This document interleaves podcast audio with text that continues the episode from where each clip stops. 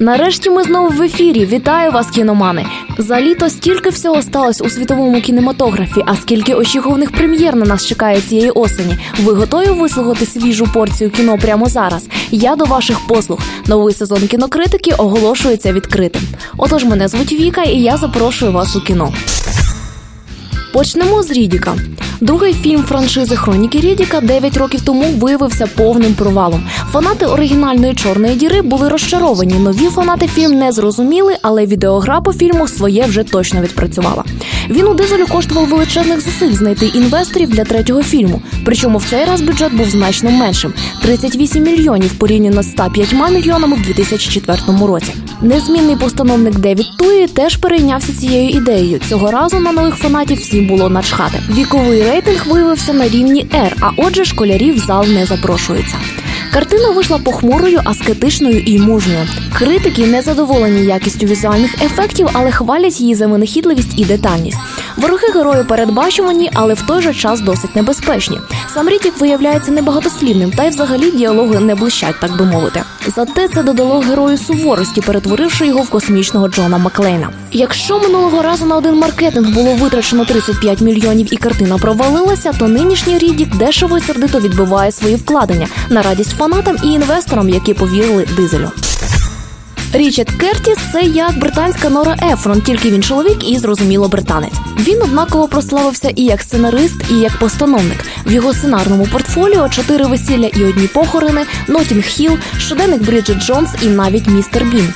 А вже наступні свої великі проекти він знімав сам, такі як Реальна любов, рок хвиля і тепер коханий з майбутнього. Оскільки у фільмах за сценаріями Кертіса непристойно багато Х'ю Гранта, який, мабуть, завжди втілював у кадрі романтичне альтер-его автора у його новій романтичній комедії, критики із задоволенням шукали і знайшли нового омолодженого Х'ю Гранта. Ним став Донал Глісон. У парі з Рейчел МакАдамс вони склали ідеальну екрану пару з гумором, хімією і всім тим, що шукають шанувальники. Трохи фентезійний сценарій, що нагадує День бабака, виглядає простим і передбачуваним, але більшого і не потрібно у цьому жанрі. Головне, щоб він і вона у фіналі добряче цілувалися, поки камера від'їжджає назад і піднімається у небо, поступаючи з дорогою титрам. На черзі новий російський майор. Фільм про працівника поліції, який збив на дорозі дитину і не захотів, щоб його відмазували. Ще один учасник останнього кінотавра, правда, залишився зовсім без призів. Цей факт досить сильно засмутив автора і виконавця однієї з ролей Юрія Бикова. Читаючи його інтерв'ю, ніяк не можеш повірити, що ця людина з його спірними думками та ідеями зняла фільм, який всім так подобається. На цьому тижні фільм Бикова стане жорстокою, сміливою і сердитою прем'єрою. Так російське суспільство, владу і поліцію не критикували вже давно. Все включено канікули в Греції. Шведи великі фахівці з частини дитячої літератури. Серії книжок про Суні і його сімейство містить вже 30 книг, і Суні в Греції лише 26. З 1983 року шведські підлітки ростуть і дорослішують, передаючи книги про Суні своїм власним дітям. Тому пояснювати шведу, хто тут ким і кому доводиться, і в чому фішка кожного члена божевільного сімейства не потрібно. Всі давно в курсі.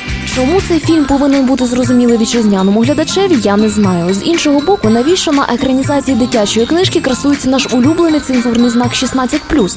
Теж немає відповіді. У будь-якому разі це єдина комедія тижня. І якщо ви вже бачили Міллерів і однокласників 2, у вас просто не буде вибору.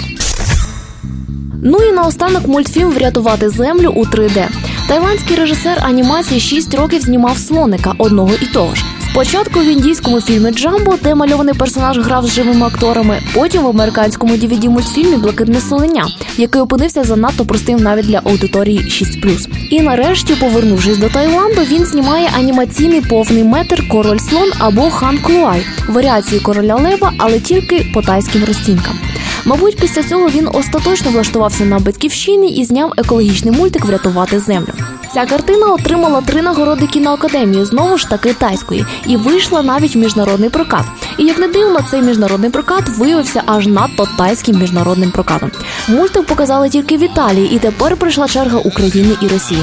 Найдивніше те, що при цілком тайській якості продукту в кінотеатрі з вас візьмуть ті ж самі гроші, що й за перегляд мультиків Pixar. У чому ж тоді сенс тайської економіки лишається загадкою?